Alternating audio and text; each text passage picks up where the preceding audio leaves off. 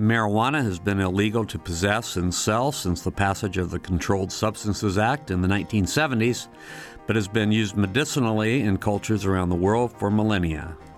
Indiana is currently one of the few states without access to medical cannabis or cannabis extracts. However, two bills passed this session would allow for the cannabis extract, specifically C B D, to be used by patients suffering from epileptic seizures and are now currently awaiting the governor's signature.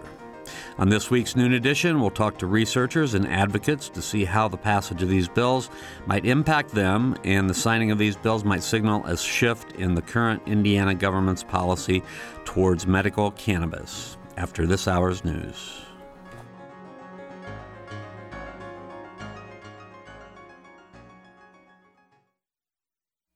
Production support comes from Smithville Fiber, the Gigacity Company, a philanthropic community partner since nineteen twenty-two and proud supporter of numerous community organizations. More information at smithville dot com. And School of Public Health Bloomington, Public Health Reimagined, addressing twenty-first century health challenges with a multidisciplinary approach to disease prevention, health promotion, and enhancing quality of life. public health dot indiana dot e d u.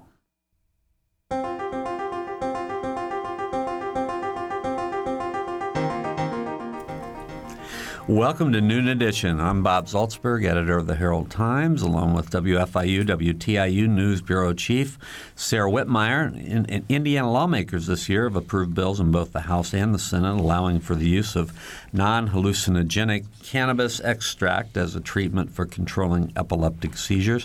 We're going to talk about uh, where those bills are right now. They've been approved, but they're awaiting. Uh, they've been in conference committee, and we're going to see what's come out of the conference committee and whether the governor is likely to sign it uh, on today's edition of Noon Edition. So you can join us uh, on the program by uh, calling eight one two, eight five five, zero eight one one in Bloomington, or toll free one eight seven seven, two eight five, nine three four eight. And you will be talking with Sarah and I, as well as our four guests. We have three in the studio.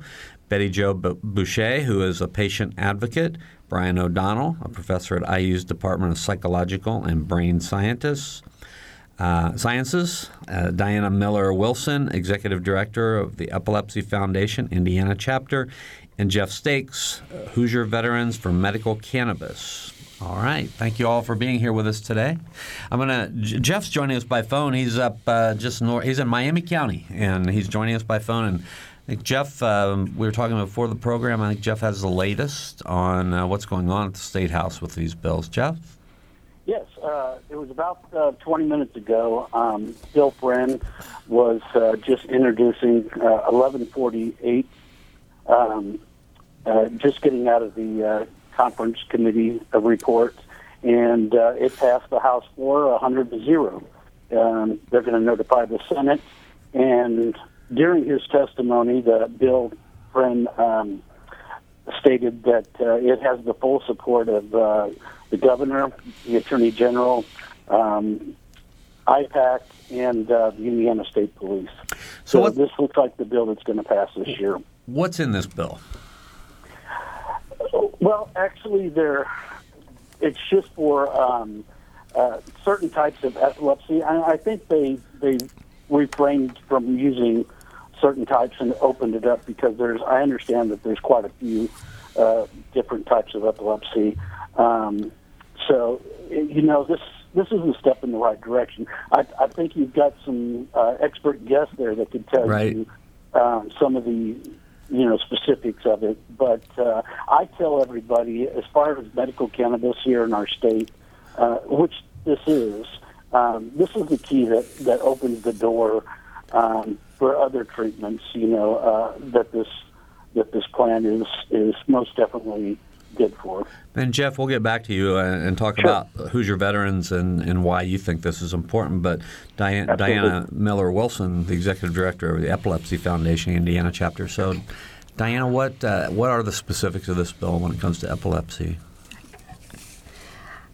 Well, initially, you know, with the C B D, it, it's not the hallucinogenics, as, you know, indicated. Mm-hmm. Um, it's really just kind of the first step to get things, get the conversation going and get things moving within our current political climate. Mm-hmm. And I know Betty Jo did a lot of advocating for S B fifteen, and so I think she might be able to drill a little deeper on the okay. specific bill. Sure.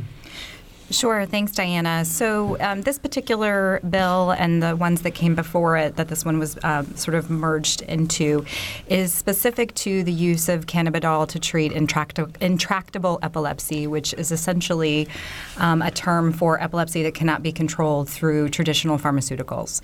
Um, so this is an option for patients that have tried several different um, drugs over the past to con- to maintain seizure control. This is an option that they now can can um, uh, talk to their physicians about and work with their physicians um, to use this as part of their treatment. Okay. Brian O'Donnell, why is this important to you and your department? Uh, well, as a cl- clinician and a clinical scientist, um, you know, epilepsy, uh, intractable epilepsy is a you know, severe disorder, and um, the possibility of having better treatments is, is very encouraging. Um, my main concerns with cannabidiol is is just the because of the uh, federal laws, there really has been very little uh, controlled research regarding, for example, the the best dosages or dosage range, um, or the types of epilepsy it works for or does not work for. Uh, and another issue is is uh, there may be long-term effects in terms of child development, brain development, with exposure to cannabidiol, which are totally unknown at this point. Mm-hmm. Um, so clearly people who have a child with or a person with intractable seizures, I mean, it's a situation where um, you'll go forward with it, but uh, it would be good to have a bill which also included uh, mechanisms to do control testing um, and not be liable for federal prosecution, for example.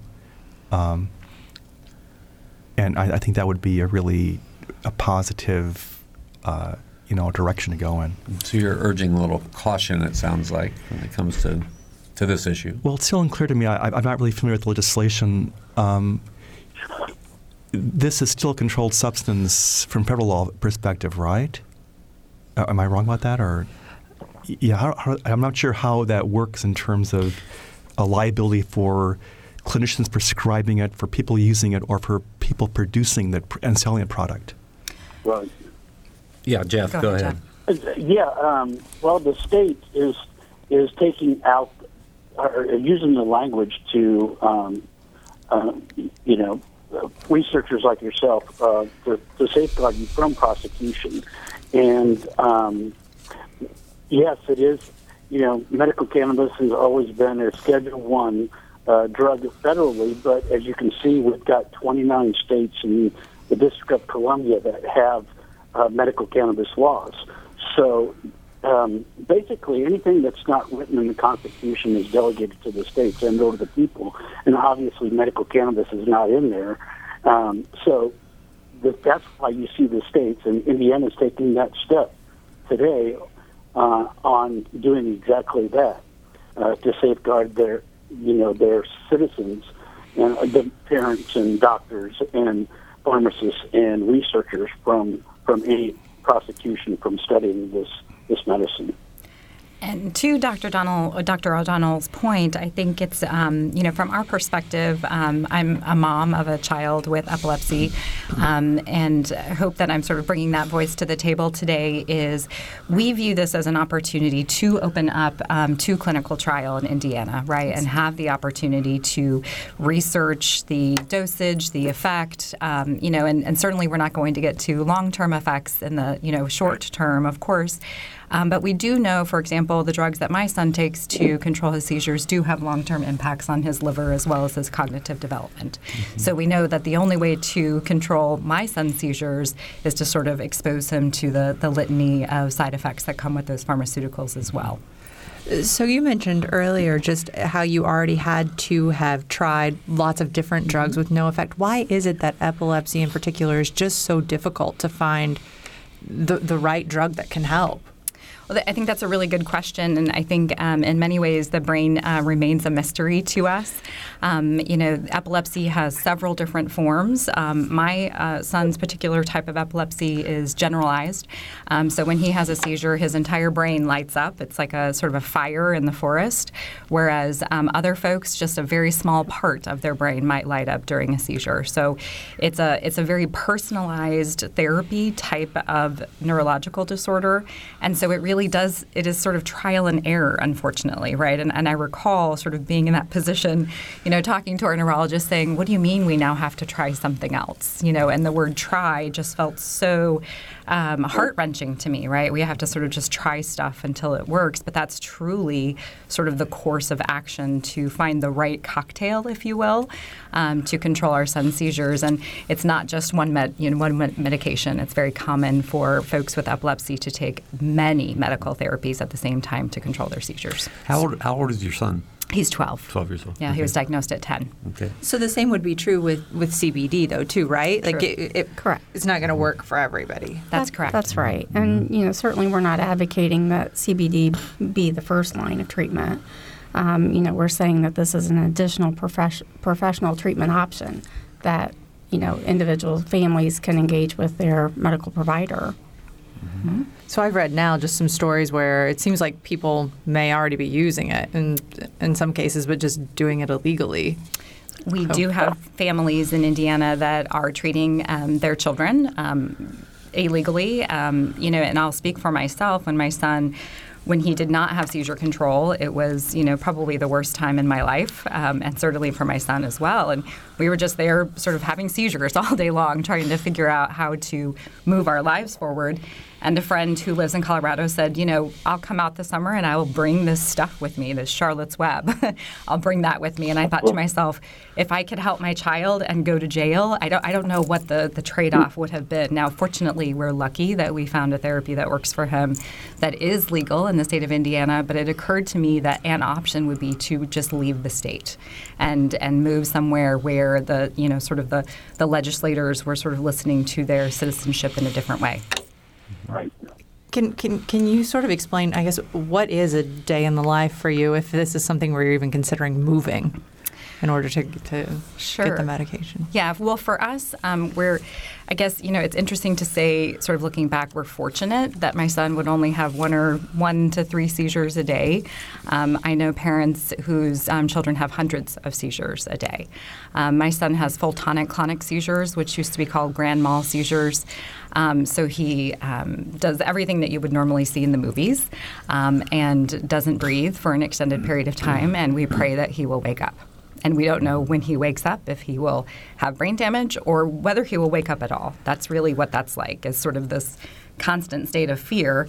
And and uh, I, I think the tougher part of epilepsy in general is we don't, as I'm sitting here, I'm waiting for my phone to ring because he could have a seizure at any point in time. He's twelve years old. He's still growing. His medication could stop working. And he could have a seizure and fall down a flight of stairs at any moment. Mm-hmm. Right. Diana, yeah, if you could uh, sort of expand on that. I mean, how, sure. how common is this? And from your, your chapter of the Epilepsy Foundation, I mean, what, what is your main focus? Sure. Well, we do um, know that there are approximately one hundred thousand individuals in Indiana that suffer the daily challenges of epilepsy.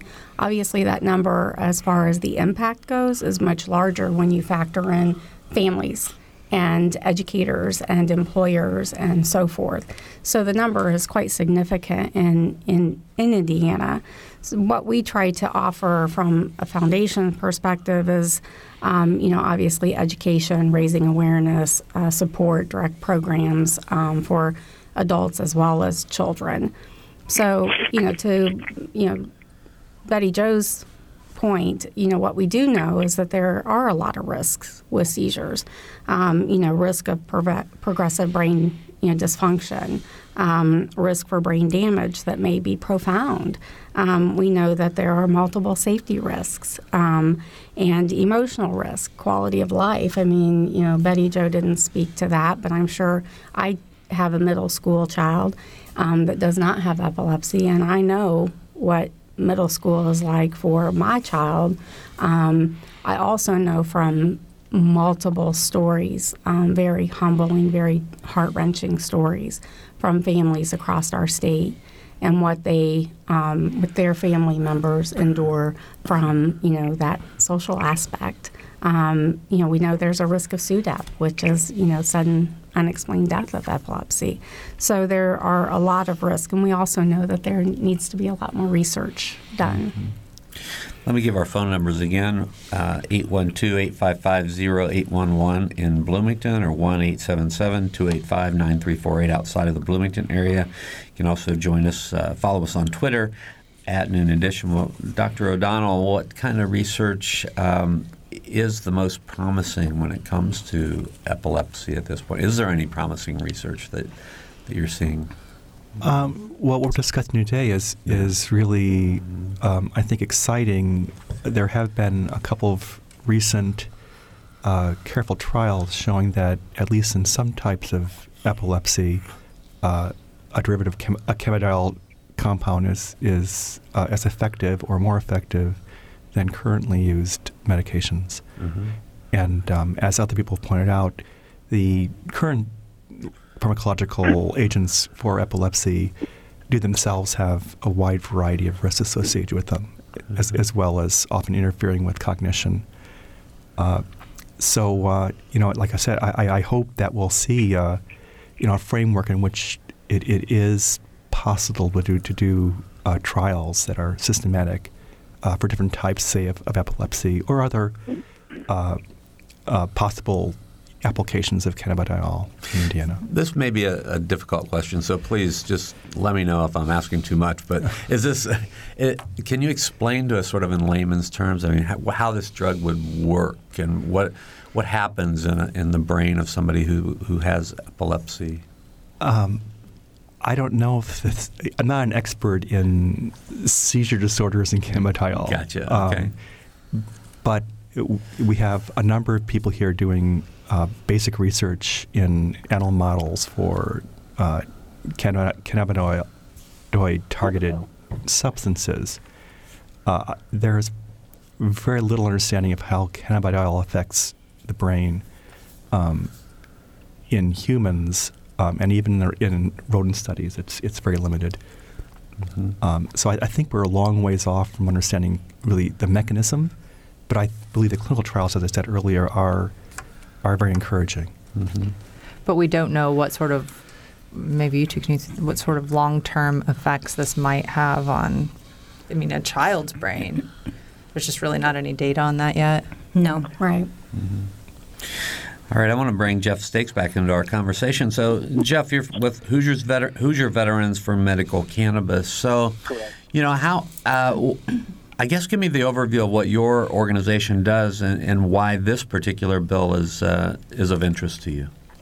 Well, um, for me, it just started with um, uh, yeah, for eight out of the ten years, past ten years, I've been on uh, on prescription OxyContin, um, and I just got off of it back in July, and that's what got started me on this this whole thing. I asked my V A doctor what he thought about Uh, medical cannabis and, and treatment, and he said if, if he had the option of prescribing it uh, here in the state, he would. Um, but, you know, I think there's a lot of doctors out there that are self-educating themselves about this, this medicine, and, um, and and that's what really got me going. Um, unfortunately, what we're going to see is uh, not only do you see this law for C B D, but you're going to see a lot of laws in our state that the V A's already implemented Uh, on the opiate addiction problem that we have in our country.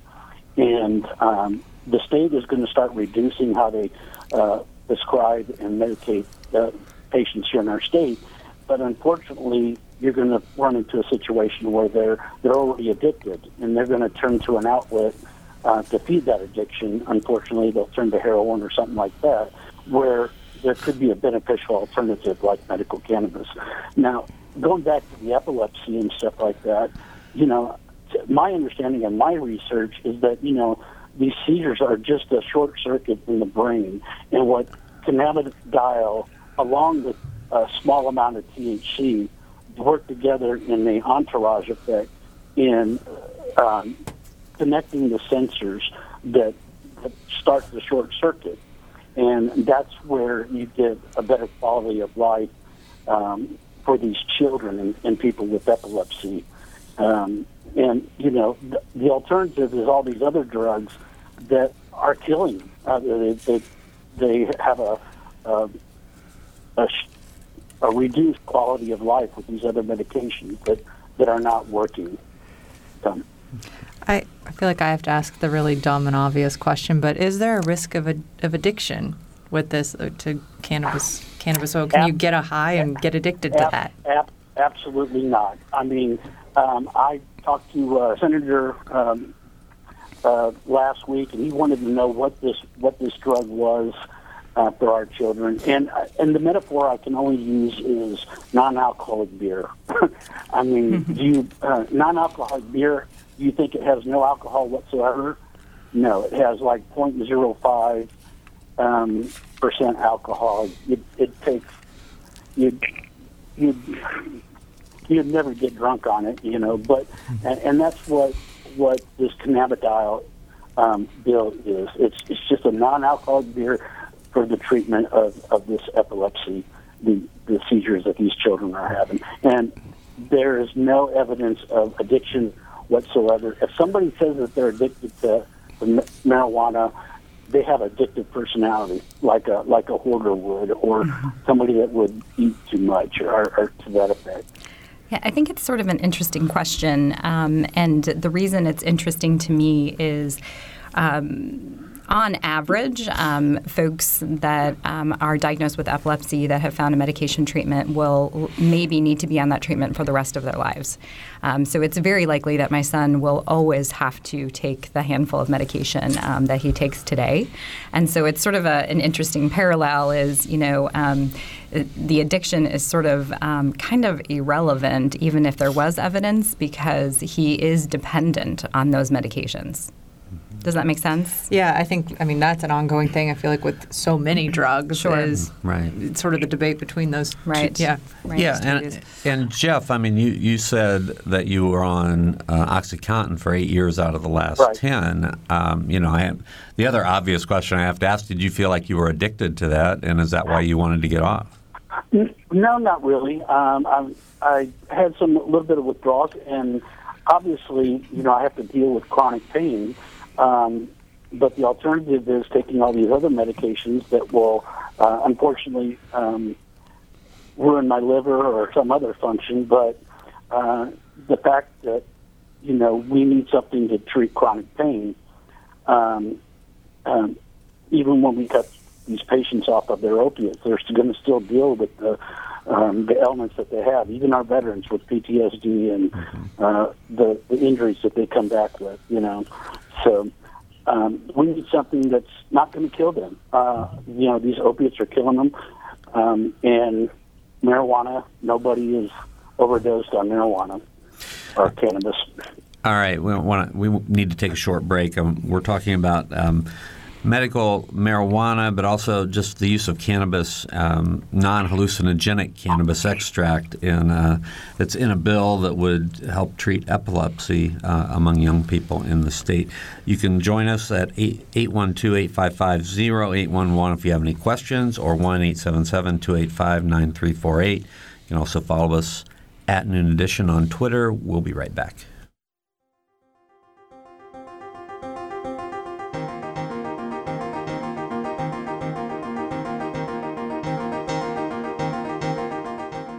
This is Noon Edition on W F I U. Production support comes from Smithville Fiber, online at smithville dot com, and I U School of Public Health Bloomington, online at public health dot indiana dot e d u. W F I U News covers South Central Indiana and the state each day. You can read news throughout the day as it's posted on our website at w f i u news dot org. And you can pick up a digest of all the top stories. It's like a newspaper delivered to your inbox each weekday afternoon. It's a free and easy way to stay on top of not only the headlines, but also the in-depth audio, video, and print news stories you can't get anywhere else. Subscribe right now at w f i u news dot org.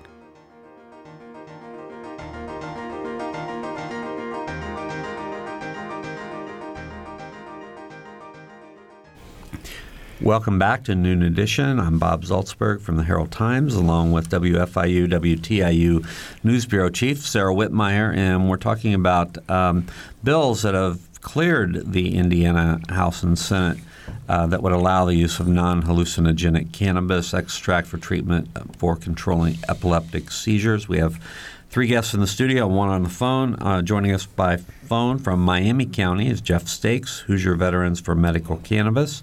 In the studio, we have Betty Jo Boucher, a patient advocate who has a twelve-year-old son who has epilepsy. Uh, Brian O'Donnell, professor at I U's Department of Psychological and Brain Scientists, and Diana Miller-Wilson, Executive Director of the Epilepsy Foundation, the uh, Indiana Chapter. Once again, our phone numbers, and we'd like to hear from you, eight one two, eight five five, zero eight one one in Bloomington, or one eight seven seven, two eight five, nine three four eight outside of the Bloomington area. You can also join us or follow us on Twitter at Noon Edition. So this bill is narrowly tailored to epilepsy, and the governor had previously said that he wasn't had, didn't have any appetite for expanding the use of legal drug use. But do you all have any idea why, you know, he may have sort of changed his tune here and might be willing to sign this? Um, you know, obviously I can't speak, you know, to what's in his heart, um, but I can speak to what's in ours. And what we saw during testimony um, uh, for both of those bills um, are families who are suffering in his state um, with children who, you know, have a, the risk of dying um, from their seizures. And so my my guess, my hope, and my assumption is that, you know, he he really heard that, right, that we have families um, suffering, um, that, you know, and again, I think, you know, one of the things that we've talked about is that this may, this may not be the panacea for epilepsy. In fact, it, it's likely it is. Is not, um, but the the having the option of a therapy that we had did not have before is critical for a family that is in that kind of urgent state. This is something that Karen Tallian has been trying to mm-hmm. pass for a number of years now. I was wondering why why now, and why I guess why epilepsy? Gosh, it's hard to say, yeah. right? You know, she um, she had a significant amount of research and testimony that she brought um, specifically to the Senate bill, um, and you know is, is certainly a credible source. You know, in all of this, I think you know potentially we were just in the, the right place at the right time, um, and I think because the Senate bill really did focus uh, focus on children with epilepsy, my guess is is that that really sort of opened the eyes towards, you know, we don't we don't have everything worked out yet. You know, to Doctor O'Donnell's point, there are, you know, a couple of things that still need to be worked out. Um, but the, the leap of faith, you know, to help a child that is suffering in our state seemed to be the driving principle. Um, you know, there was a sheriff that did some testimony. Um, I think, I believe it was his granddaughter um, that has epilepsy, and he. There was a lot of talk about sort of the um, the canine units and whether they would be, you know, sort of alarm on the cannabidiol, and it was sort of an interesting commentary. And he said, if we're going to, you know, sort of stop what we're talking about on the nose of a dog when there are children. You know, I mean, it was just, it was very poignant. The stories Correct. Were real. People were, were crying, you know, in the audience. And you could see the affect, you know, from the senators, you know, and the representatives. Mm-hmm. Diana, do you have anything that you want to add to that? Well, yeah. yeah. Um, what we do know is that about three people out of ten that suffer epilepsy are not having seizure relief with the current therapies that are available. That does include surgery. That includes special diets um, that are very restrictive and also can have um, subsequent adverse impact. Um, so what we do know is that there has been a lot of research done over the years to try to um, eradicate epilepsy, if you will. Um, and we're we're still seeing about a third of our folks that are not getting um, relief. And so, um, you know, perhaps that might be why now. Mm-hmm. I, I don't know, Brian, if this is something you can speak to, or, or maybe this is better for you, Diane, but but why is it that with epilepsy, it seems like in particular, people tend to, de- patients tend to develop this resistance to the drugs, and something that might work doesn't then? Did, right. did you have any idea why that's? Um, this is conjecture because, again, I'm not an expert on the right. biology of seizures, but for virtually all psychoactive drugs acting in the brain, tolerance develops. You know, And that's true for marijuana compounds, or very true for opioids, um, true for alcohol, uh, tobacco. So uh, the effects, you, what users often do is increase the dose, but there's a certain ceiling on that for, for most drugs. Uh, so, but there are other changes over time that in seizure disorders that are often in the other direction. So for some people, as they get older, the seizures become much less severe. Uh, so it's it's it, it's hard to make generalize like mm-hmm. you know, what the outcome's going to be. All right, we have a phone call, so let's go to uh, Steve from Bloomington. Steve? Yes. Hey, go ahead. Uh, I just wanted to comment. I'm uh, chairman of NORML, the National Organization for the Reform of Marijuana Laws, and we've done lots of research and accumulated research for oh, twenty-some years about the medical benefits of cannabis, including the C B D oil uh, that's being talked about today. I think uh, Indiana is one of only six states that doesn't have some kind of medical cannabis, so it's certainly time uh, and appropriate for Indiana to at least to sign on to the C B D oil bill here in Indiana to help those people uh, with epilepsy. Uh, and I did like the, the conversations earlier with Jeff Stalker, who talked about marijuana being a Uh, drug and medical marijuana being used to reduce opiate addiction and get people off of opiates. Uh, actually, medical marijuana uh, was favored by seventy-three percent of the people in Indiana in a poll last October in Indiana. Um, and uh, recently, the, the, the U S population has voted for legalizing marijuana by sixty-one percent in a C B S poll yesterday. But uh, clearly, the population in Indiana Uh, and around the country is about eighty percent in favor, seventy to eighty percent for medical marijuana. And C B D oil is very safe, uh, doesn't get people high or addicted to anything, and will help them uh, tremendously with these spasticity disorders. So I certainly want to encourage the governor uh, to sign this bill. It's the compassionate uh, thing to do. It's the science supports it, and my hope is we'll expand to uh, medical marijuana next time around. All right, Steve. Thank you very much for your uh, your call. Um, I just wanted to. Can I follow with that? Uh, yeah, yeah, Jeff, you go first, and then we'll have Brian. Yeah, yeah. Um, well, going back um, this year, uh, at the beginning of their legislation after the elections, uh, I sent out one hundred fifty um, certified packages to all of our legislators, and uh, it contained a couple books with some information about how we got to where we are in uh, the United States with medical cannabis. And one of those books was uh, Emerging Clinical Applications of Cannabis and Cannabidiols. And, uh, you know, my whole purpose this year has been to educate our legislators. And with uh, eleven bills between the House and Senate this year that dealt with um, cannabidiol or medical marijuana, medical cannabis. Uh, I think that's been the big influence and stuff. And as you can tell by our conversation, we, we're talking about this, these two bills, but at the same time, we're also talking about medical cannabis. Uh, and that's where I think the governor is is getting stepped on a little bit, you know, because he doesn't want to see this. But at the same fact, this is exactly what we're doing. Um, So uh, I just wanted to put my two bits in here about that. All right. So Brian O'Donnell, I know you've uh, you've got some research about some of these effects. Well, we're talking about what has changed. I, I think one thing that's changed is that um, the interest, uh, both by basic scientists and clinicians, in uh, cannabinoid-targeted drugs has really increased a lot the past decade. So it's really a very different situation than it was, say, in two thousand. Um, I wanted to call attention to a couple of resources that uh, I think are, are really excellent in terms of giving an overview of uh, po- of the evidence for it, both the therapeutic effects and um, possible injurious effects to health that have come out recently. One is from the National Academy of Sciences. Uh, the title is The Health Effects of Cannabis and Cannabinoids, The Current State of Evidence, Recommendations for Research. And uh, this is a four hundred page Uh, review of, of many different issues and w- based in the best science that's available right now. Uh, we've also seen articles like in the Journal of American Medical Association assessing use of uh, cannabis compounds for different disorders, and uh, they conclude, among other things, that the evidence really is quite compelling for its use in many types of chronic pain.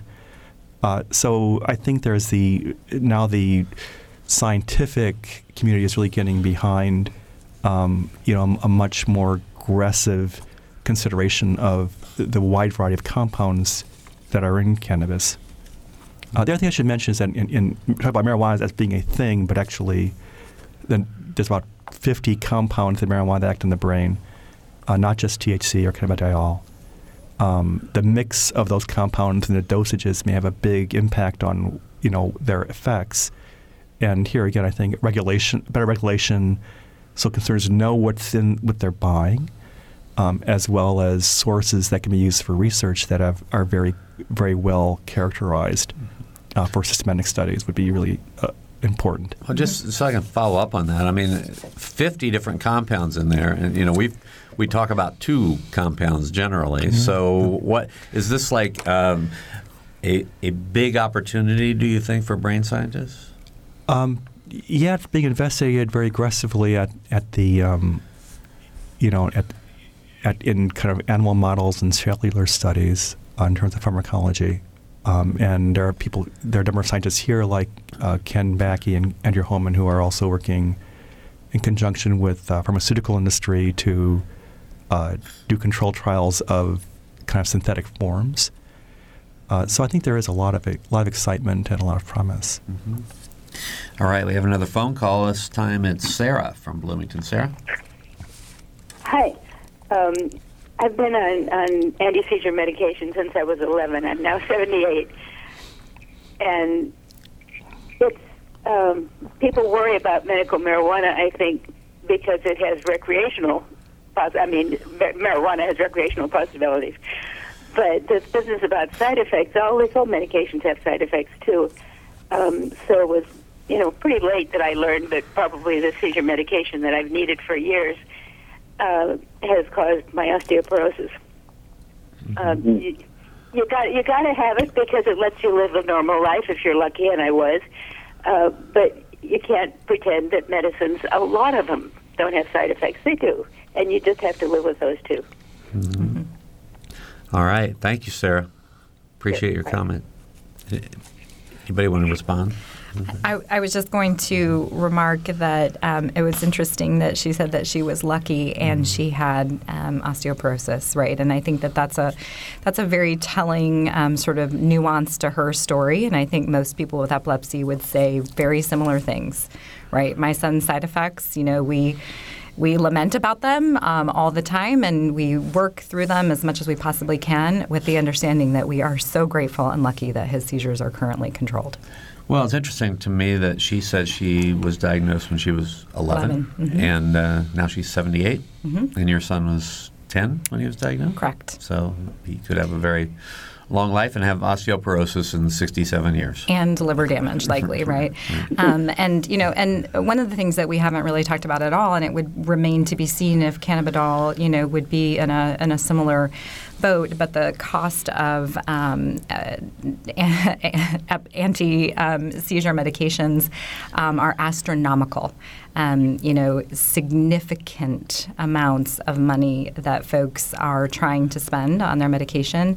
And sadly, um, adults with epilepsy, especially if their seizures are not well controlled, have a very hard time maintaining, maintaining full-time employment as well. So it becomes this this very ugly cycle um, where they're not able to support themselves both financially, just in general, but also for their medication. If this bill passes, it doesn't do anything. It, well, I guess, okay, so if it passes, what exactly does it do? Well, it, you know, that's sort of an interesting um, nuance if you look at the, the current um, bill. So we just looked at it online um, since it was, you know, just sort of um, talked about twenty minutes before the show. Um, it does not um, sort of, it does not allow for the cultivation or the manufacturing and cultivation, you know, of cannabidiol in Indiana. So that's that is what it does not do.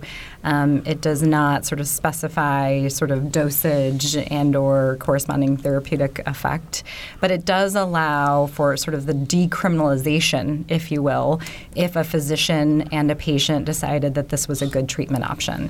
Um, and obviously they wouldn't be able to get it in the state of Indiana. You know, that would sort of have to be worked out. But my understanding is the Indiana Department of Health um, will, will maintain the registry of manufacturers and maintain the integrity of that distribution.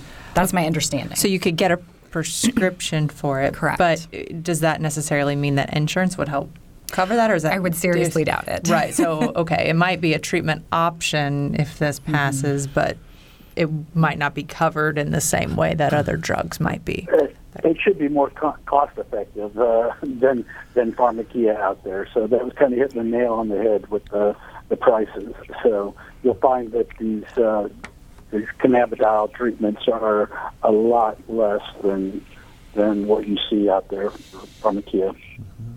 Jeff, while while you're uh, while we have you on, on the line, sure. So what um, what's the V A? You know, does the V A do much lobbying for uh, on behalf of trying to get access to medical cannabis, or does it have a, a differing point of view? Okay, the, the V A is is.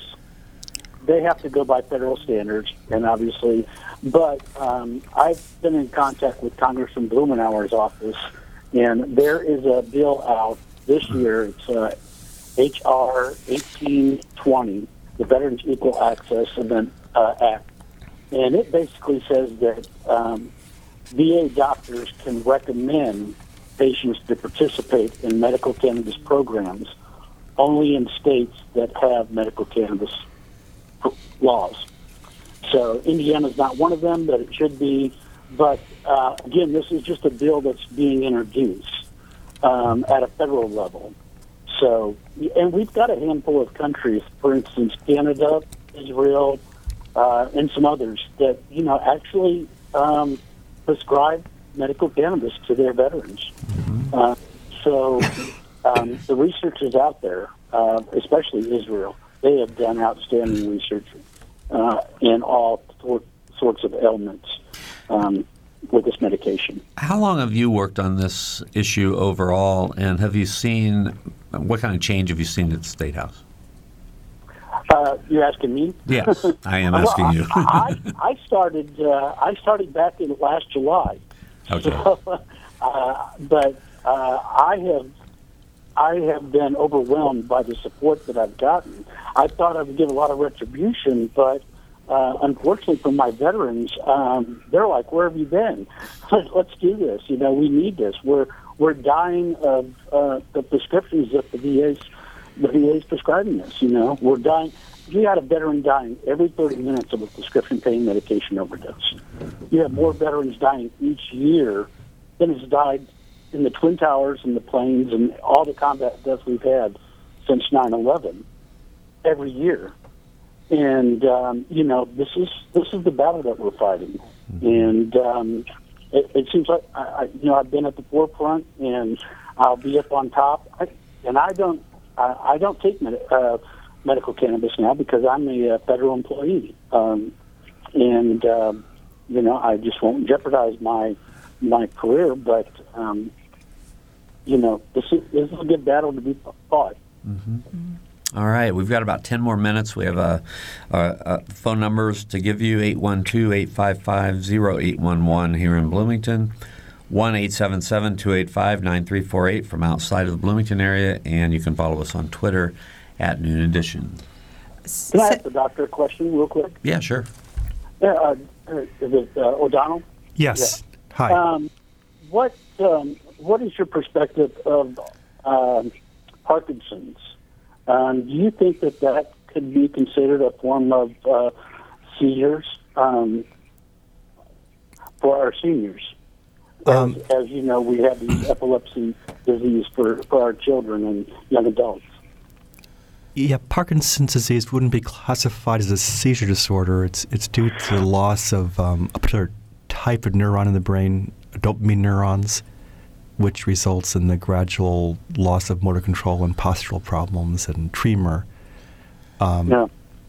So it's it's a different cause. A little bit, little bit different. Right. Yeah, but um, obviously we're we're seeing, if you go on YouTube, we're seeing the effects um, of cannabidiol oil um, for um, our seniors in treating uh, Parkinson's. So I just wondered if that would be considered a type of seizure. So thank you. Uh-huh. So, so Senator Tallian was, I know, much earlier in the session talking about putting some sort of language into the bill that would also allow for the study to see if this should be expanded to other other illnesses. Um, I'm just sort of wondering, I guess, Jeff, from you, just what are the logical next steps if if this is well, approved for epilepsy? Where do we, where would you want to see it go from here? that, that that's my point of view, uh, right? You know, with this bill, I mean, if, if this this medicine is good enough for uh, children with epilepsy, then it, then it should be good enough for seniors with with Parkinson's. It should be good enough to treat. Well, there's no cure for Alzheimer's, but it shows to slow the progressive Alzheimer's down. I mean, there's so much out there, and hopefully our state won't be narrow-minded, and um, we'll do some studies and um, provide us the opportunity to treat those illnesses. This is the medicine that, that uh, is the answer. And, and Betty Jo, I know, I know you're also a doctor in addition to being a mother. So, I mean, I guess sort of since, since you do see it from both sides, what do you think is next in terms of research, or what's necessary in, in order to make this sort of a more recognized, or what's the word I'm really looking for here, something that, that more people buy into as an effective treatment? Um, sure. So um, I should preface, I'm not a medical doctor. I'm a doctor of education. So just um, uh, not sort of weighing in from a medical community perspective. But I think um, on on the the sort of optics on it, I think is probably what you're getting to, and the acceptability. Um, I think, you know, for me, um, I am a researcher, and evidence is is you know really the lifeblood of you know sort of how I direct my life, right? And there's a lot of evidence to support the pharmacology with respect to epilepsy, and I think you know any parent, any physician, you know any legislator legislator should want to see the evidence, and that's really what we hope to build in Indiana, is that evidence for Hoosiers, right? To show that you know we have some efficacy, that we are seeing you know specific to this bill, folks with intractable epilepsy, you know, having, you know, better seizure relief or seizure control. And so I think it's about producing that evidence. And then, you know, to Jeff's point, if that evidence can then be, you know, sort of a proxy for other, you know, diseases um, and disorders, I think that that's also fantastic. Um, but I think it's really about continuing to show the evidence and, you know, continuing to dispel the myths that this is um, not uh, handing, you know, a joint to your kid and saying smoke up. Right. This is, and I use, you know, very clear layman's terms there, because there were some conversations that sort of sounded like that in the very early hearings of the Senate Bill fifteen, right, where it was sort of, you know, the, these um, judgments, if you will, that these parents wanted to give their kids pot, right, and that is absolutely positively what this is not about, right, mm-hmm. and continuing to pull those things apart.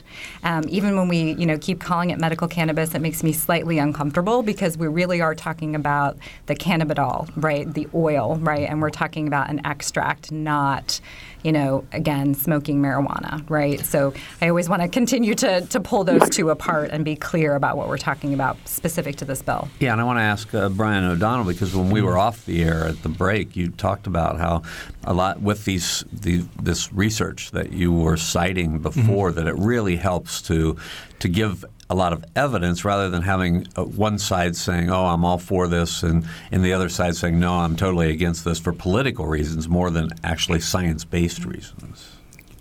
Uh, yeah, well, people have political and, and uh, moral viewpoints about marijuana that, um, but it is true that until the twentieth century, marijuana was used in Western medicine um, therapeutically.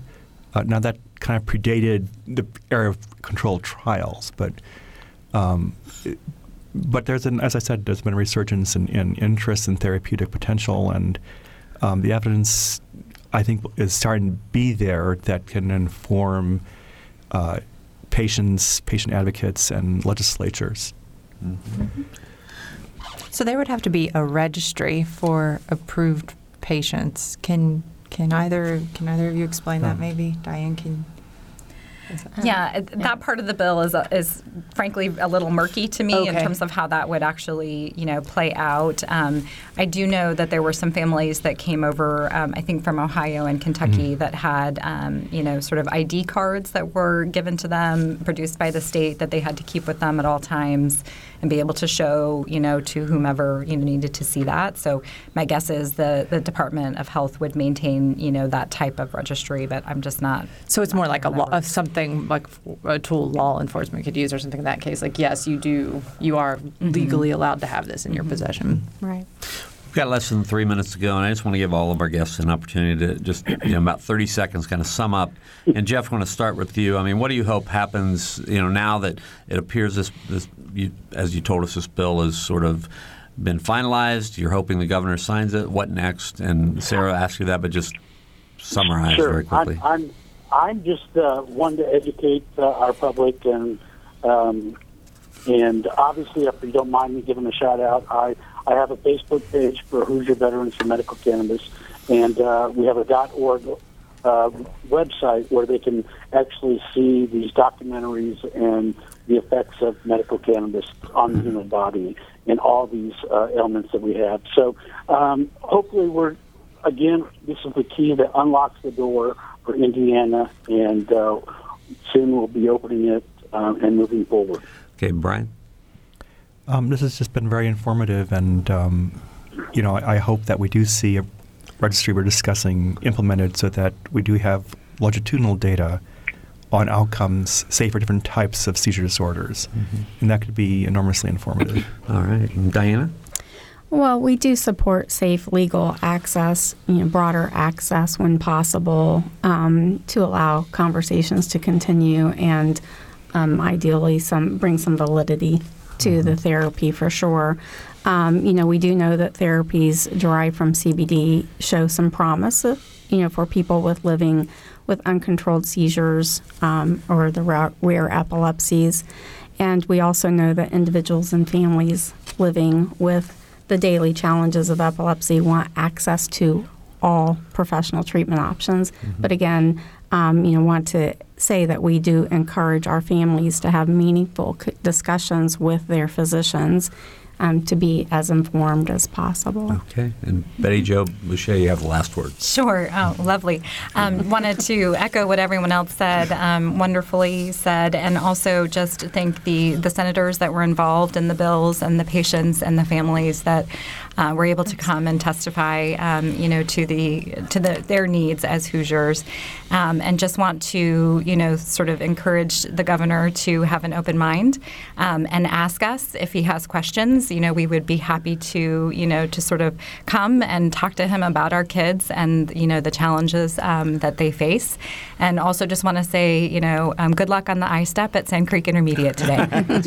All right. Thank you all. Thanks all, to all of our guests and to producer Ryan DiBattista and engineer Mike Pashkash for helping us through the program today, of course. And for Sarah Whitmire, I'm Bob Zaltzberg. Thanks for listening.